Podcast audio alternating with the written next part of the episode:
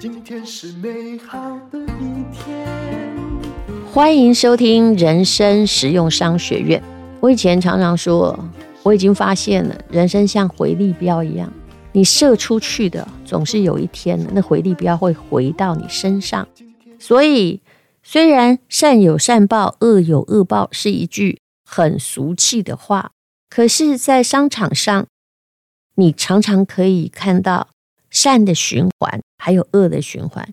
特别是在现在资讯非常发达的社会啊，说真的，你做了一件坏事啊，你侵占了公款啊，你真的就不要怪外面的人，后来都不敢用你，因为一个不名誉的罪，也许很小，可是啊，就是会被传播到无远弗届。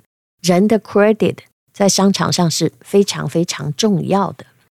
那么善会不会循环呢？有时候你会觉得好心没好报，但是未必，只是现在还没有报。可是如果你可以累积一些善行的话，好事也许会到你身上。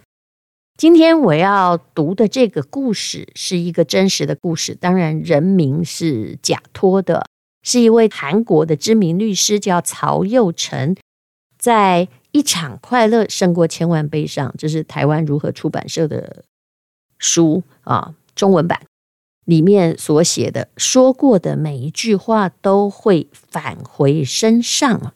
里面写的一个郑社长的故事，我觉得非常非常的有趣。他讲的也是善的循环。这位律师啊啊，接了一个案子。这是一个跟汽车相关的公司，也就是说，这位郑社长啊，他面临了公司资金的困难。那么后来呢，他想一想，公司还是要继续把它开下去啊，对不对？后来呢，他就把公司的一个部门叫做汽车零件制造部，这本来是一个里面还算赚钱的部门呢。就把它转让掉了，这个整个部门就让人家 merge 掉，那拿到了融资啊，那这笔钱就像雨后甘霖降临在公司，公司就开下去了。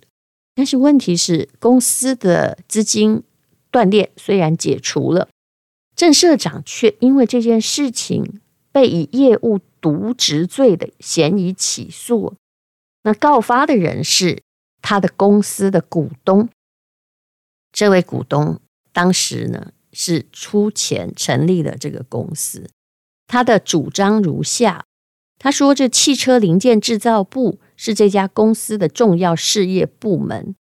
那如果你想要转交给别人，要依照呃韩国的商事法律，要经过股东大会特别决议。嘿嘿，你没有经过这个程序，就把事业部门转让给其他公司。违反了法律，所以这个叫做渎职罪。诶，如果韩国的法律是这样规定的话，其实这位股东的主张也不太有错，因为你并没有按照正常的程序啊。我们常常哦，学法律的人要说一件事情无效之前，常常就是说这个程序无效。比如说，有很知名的企业。你要说这个遗嘱无效，那你要怎么说呢？啊，你应该说那个立遗嘱的人神志不清，反正这是常有的套路，或者是刚好他就少了一些的程序上的问题啊，少一个字啊，少一个证人之类的。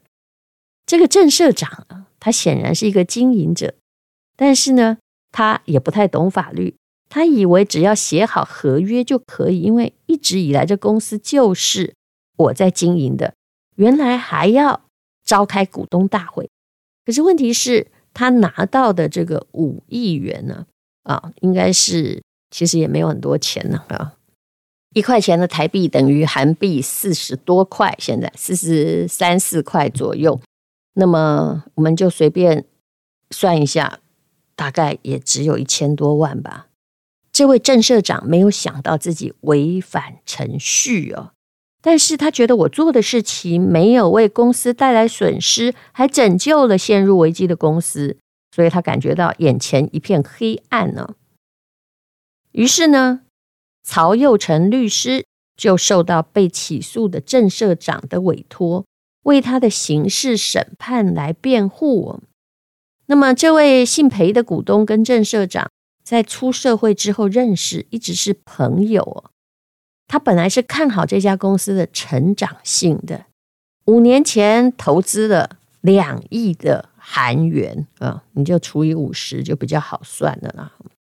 那么，其实就是看起来也大概四五百万吧。但是这家公司并没有达到预期的成长，所以中间有一段时间，他改变主意说：“你还我啊，还我的投资金。”但其实就法律层面而言，郑社长没有返还投资金的义务哦。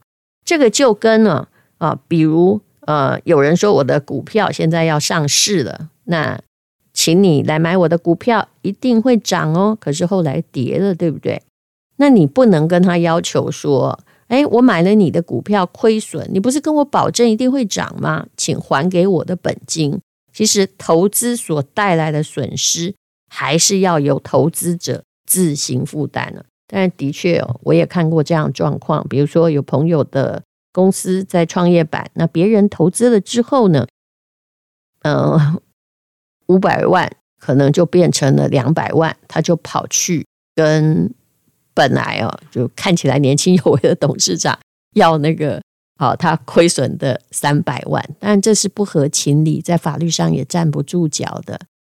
那人家也许不是故意骗你，所以无论如何，投资有风险。大家都忘了我们常常听到的这句话：只要是投资，一定有风险，没有没风险的。有，如果投资没有风险，那一定是诈骗集团告诉你的。那不然你存定存嘛，基本上风险不高。我说的风险不高，是不是没风险？因为银行也有千万分之一的几率可能倒闭啊！你看看矽谷银行。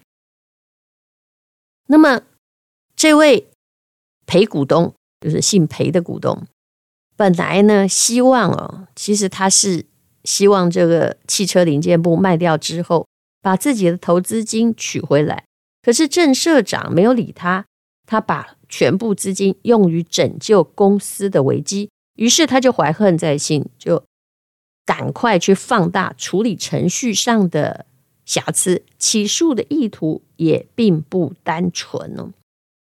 后来呢，呃，发生了一件事情，第一次的公审之前，那曹律师跟郑社长比预定的十一点提早了三十分钟到，坐在旁观席，就在那里。啊，预看了前一场的审判，在那里感受一下哦。那么被告的人呢，这蛮妙的，是一个二十三岁的男子，在娱乐场所打工，目前在拘留中了。那为什么被告呢？他担任服务生的时候，酒醉的客人和邻座的一个年轻女性发生争执，他也许是为了劝架吧，就出面推开男客人，因为。怕他动手动脚的，可是问题是这推的力道太大了，对方跌倒之后撞断了两颗牙齿，被诊断要治疗六周，所以别人跟他要钱要医药费啊。被告好像很冤枉，因为他不是故意的，可是被害者伤势很严重，该怎么办呢？也许啊、台湾人会说那不是正当防卫嘛？但是从这本书我也发现了，曹佑成律师说。韩国法律几乎不曾认可过正当防卫，所以呢，这个被告，只是害人受伤的加害者，而不是一个正当防卫者。那么，这位被告在两年前因为机车事故留下了罚金的前科。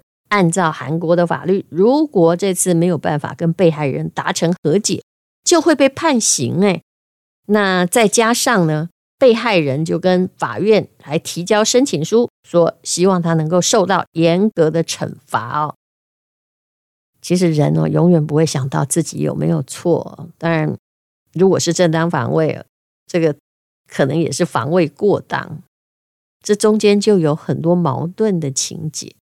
不过，审判的法官还是用怜悯的眼睛看着被告，并且呢。像那个公社辩护人呢，他们叫国选律师，因为他这位呃被告也请不起要付钱的律师，他就跟他说：“这件事情没有办法和解吗？被告看起来不是故意的呀。”哈，这位公社辩护人就说：“哎呀，这个被害人很坚持啊，一定要付和解金一千万韩元，也就是算起来也不过二十多万呢，哈，他才愿意和解。”法官就说：“其实一千万不是什么大钱。”被告难道不能筹一点吗？否则，因为这样子，按照法令，我也不能让你免除你的罪行啊，对不对？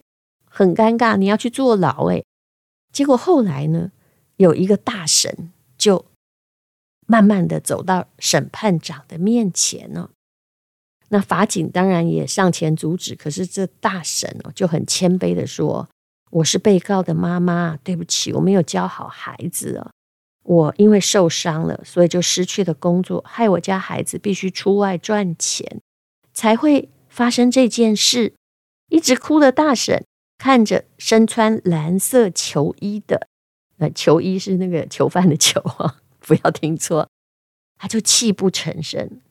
他说呢，我的老公以前很久很久就因病去世，我独自抚养儿子长大，身边一点积蓄也没有。法官大人，这样好不好？你就释放我的儿子，我一定会跟他一起努力哦。然后，可是我现在没有钱呢，要准备和解金，那我努力个几年来还钱可以吗？大婶一直哭哦，可是大家都很无奈，连法官都很无奈。检察官呢，于是就提出了，如果你没有付他和解金的话，就判处有期徒刑一年的惩处。我们在这里啊，通常还要另外开庭，大概不会先告诉你要判多久。但眼看着为了这二十万元，这个被告就要被关进去了。一个年轻人就真的有前科了。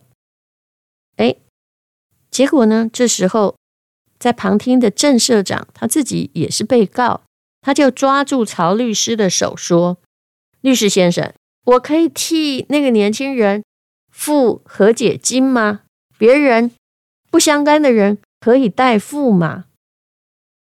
他自己的刑事审判近在眼前，他却为别人在担心。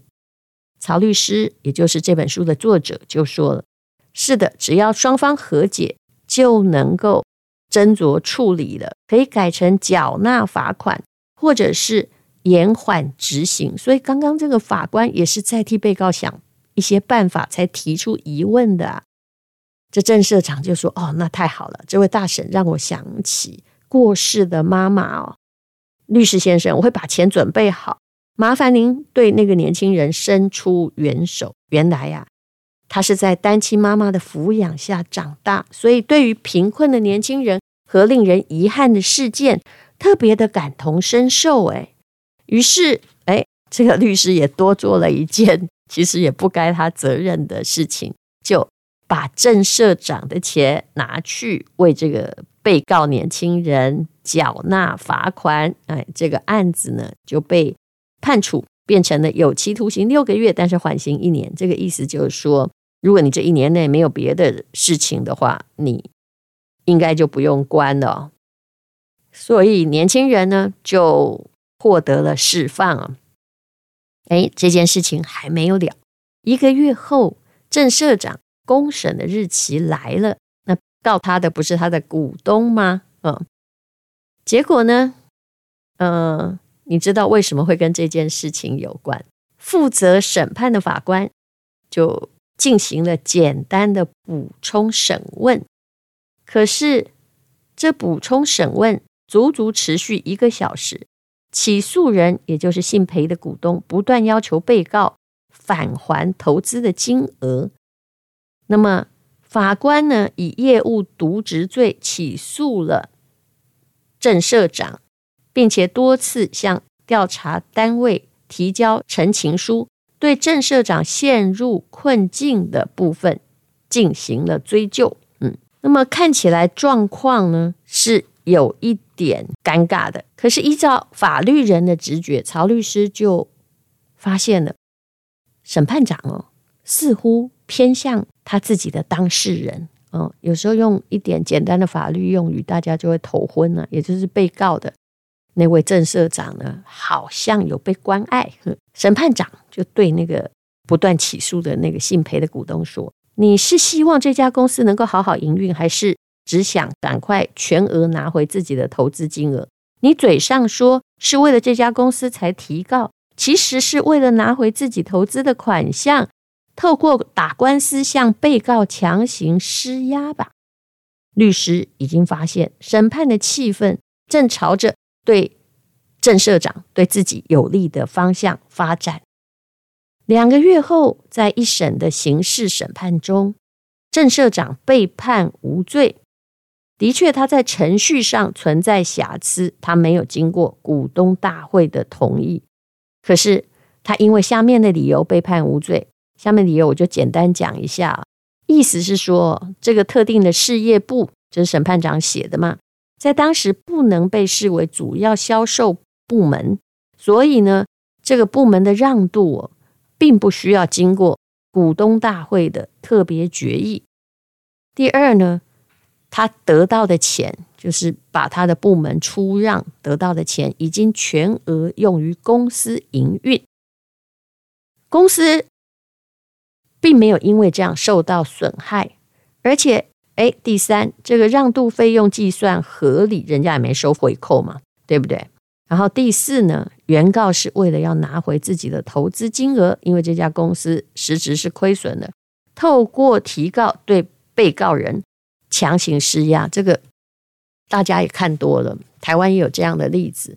我曾经看过一个亲姐妇，反正有人扬言要告他，结果不断的跟他恐吓取财，害他付了比真正被告还多的钱呢。因为啊、呃，这个恐吓者用告诉来威胁别人，那别人就不想有前科嘛，不想因为前科而失去工作，于是就不断付钱。这种事情在台湾也常常有，所以有时候我会觉得说。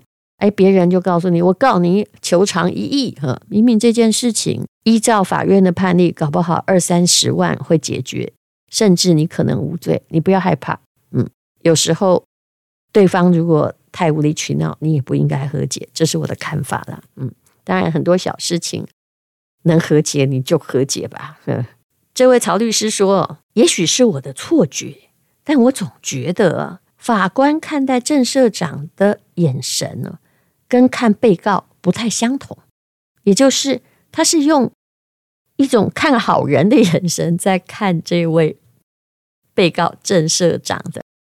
后来呢，他才接到了曾经为前面那个青年辩护的辩护人来电，他说：“曹律师，恭喜你辩护的案件无罪，我有把郑社长替我的委托人支付。”和解金的事情告诉法官，曹律师才发现呢，原来负责的这位审判长是知情的哦。嗯，那么最后呢，郑善长的善行，因为不想让一个年轻人被关一年呢，转了好几圈，最终拯救的是他自己。那他说，郑社长的确是个好人，多管闲事，没有就此结束。他聘请自己帮助过的。就为了家境出来攻读的，然后被告的那位攻读生当专用的司机，而且介绍他的妈妈到经常光顾的餐厅打工。那么那位工读生呢？啊，就是被告的推伤客人的，一直到现在还把郑社长当做恩人，特别用心的服侍他。这位曹律师他说。他想起长期研读易经的某个朋友说过，能够改变与生俱来的命运的方法之一，就是对周遭的人行善。有时候，你只要给需要吃饭的人一口饭吃，陪孤单的人说话哦，透过这些行为，好的运气就会慢慢的缓解我们的命运呢。所以他说，比起存折上多累积几分钱，最重要的是累积善的里程。有时候像魔法一样，那股善的气息说不定会改变我们的人生。当然，你做善事的时候，不要一直想我在积阴德啦，否则那也是一种很功利主义的效果。但是这个故事很有趣，只是因为你小小的救助了一个年轻人，结果你的一个金额庞大的 case 很轻松的被判无罪了，因为法官还是有他自由心证的权利啊，他就觉得你是个好人，这个认知真的很重要。谢谢你收听人生实用商学院。那么刚刚读的这个故事，它叫做《一场快乐胜过千万悲伤》，是如何出版社出版的？这位曹律师的很多写下来的故事，有被非常律师禹英禑放进他的剧情里面。那各位可以看看很多故事哦，我很少看到法律人能够这么生动的写故事，而且。把复杂的法条解释的挺清楚的，大家可以看一下。今天是勇敢的一天，没有什么能够将我为难。今天是轻松的一天，因为今天又可以，今天又可以好好吃个饭，做爱做的，唱我爱唱的歌。吃我想吃的饭，尽量过得简单，做我爱做的事，唱我爱唱的歌，吃我想吃的饭，尽量过得简单，尽量过得简单。这是广告。我是黄冠华，我们这是邀请了刘文帅老师、陈碧君老师，还有我在顶尖商学院的创业课，第一次创业就要成功，为大家分享。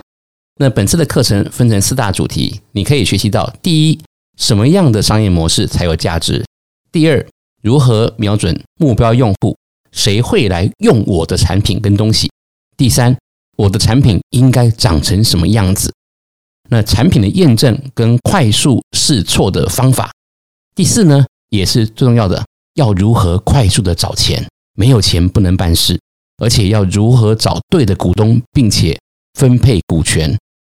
懂这些，你才有创业成功的机会。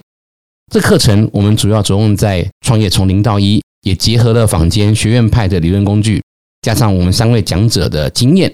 我们希望把创业者需要的商业逻辑化繁为简，帮助你在想要实践好点子之前，可以准备得更好。那详情请看资讯栏。谢谢大家，请看资讯栏哦。